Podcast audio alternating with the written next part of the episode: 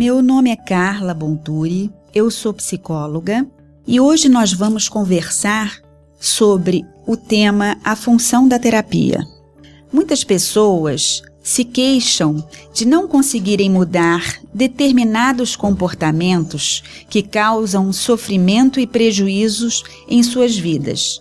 Diante de tal constatação, é comum dizerem que usam toda a sua força de vontade para eliminar suas dificuldades, mas acabam se sentindo impotentes frente a uma força que as impele a repetir interminavelmente o comportamento que lhes causa mal-estar.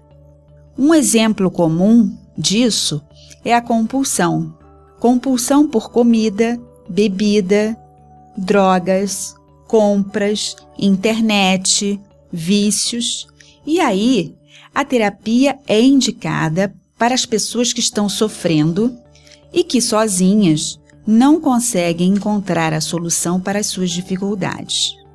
São pessoas que, apesar de usarem todo o seu esforço para conseguir superar tais atos destrutivos, ou melhor dizendo, autodestrutivos, acabam sendo vencidos por essa compulsão, resultando em uma sensação de fracasso e desânimo diante de diversas tentativas.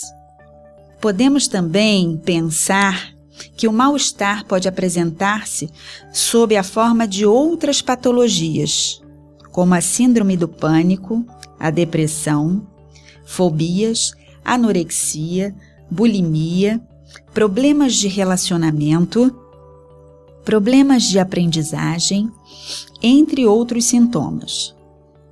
Esses sintomas agem sobre a pessoa com toda a sua carga de emoções perturbadoras e que são desencadeadas à revelia do sujeito. Mas e aí? Então, o que fazer com isso?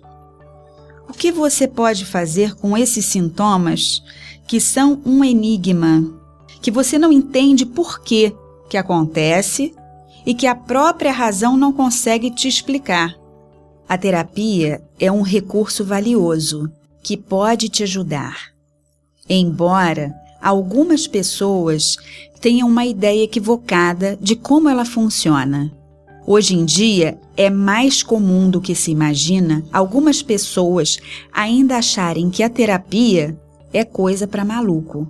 Outras possuem a fantasia de que o terapeuta vai aconselhar ou prescrever receitas mágicas e que, então, o sujeito estará curado do seu problema.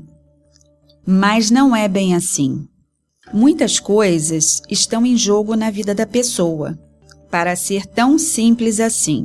Nosso psiquismo é muito complexo e, para ser estruturado, depende de uma série de fatores que passa pelo contexto familiar, a qualidade da relação com os primeiros objetos, ou seja, os pais ou substitutos, o lugar que a criança ocupa no desejo desses pais, se essa criança é desejada ou se é rejeitada, se o ambiente familiar foi predominantemente hostil ou acolhedor.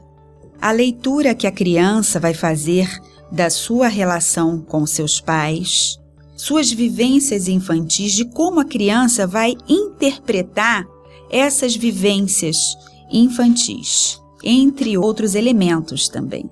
Esses são alguns dos elementos que contribuem para a estruturação ou desestruturação da nossa personalidade.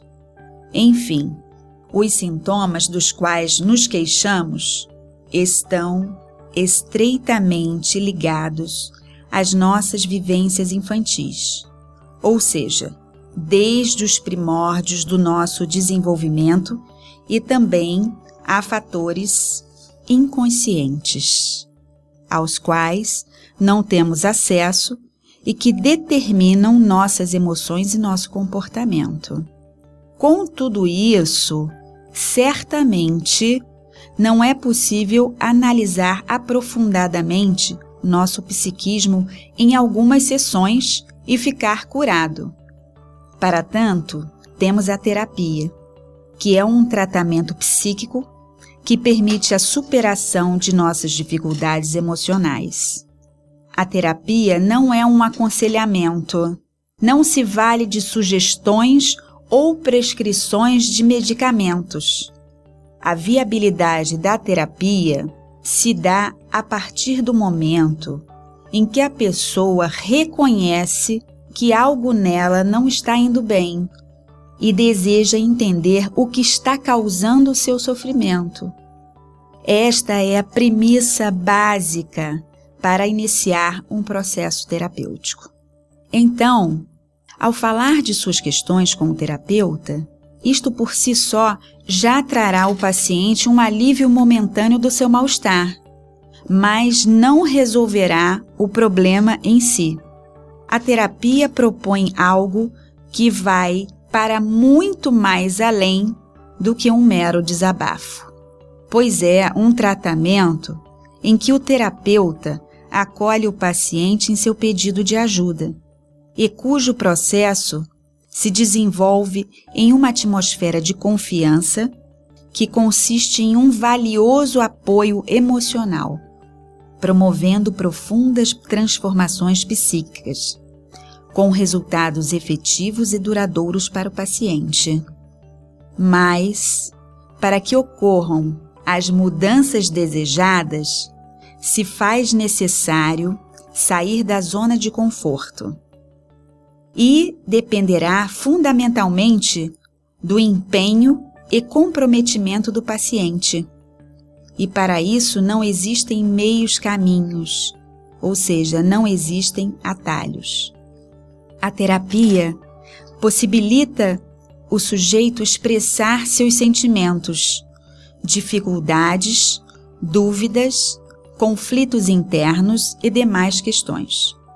Assim, ao falar de suas emoções, o paciente vai tomando consciência da origem de seus sofrimentos e gradualmente vai superando suas dificuldades, ficando menos dominado e submisso pela força dos seus sintomas.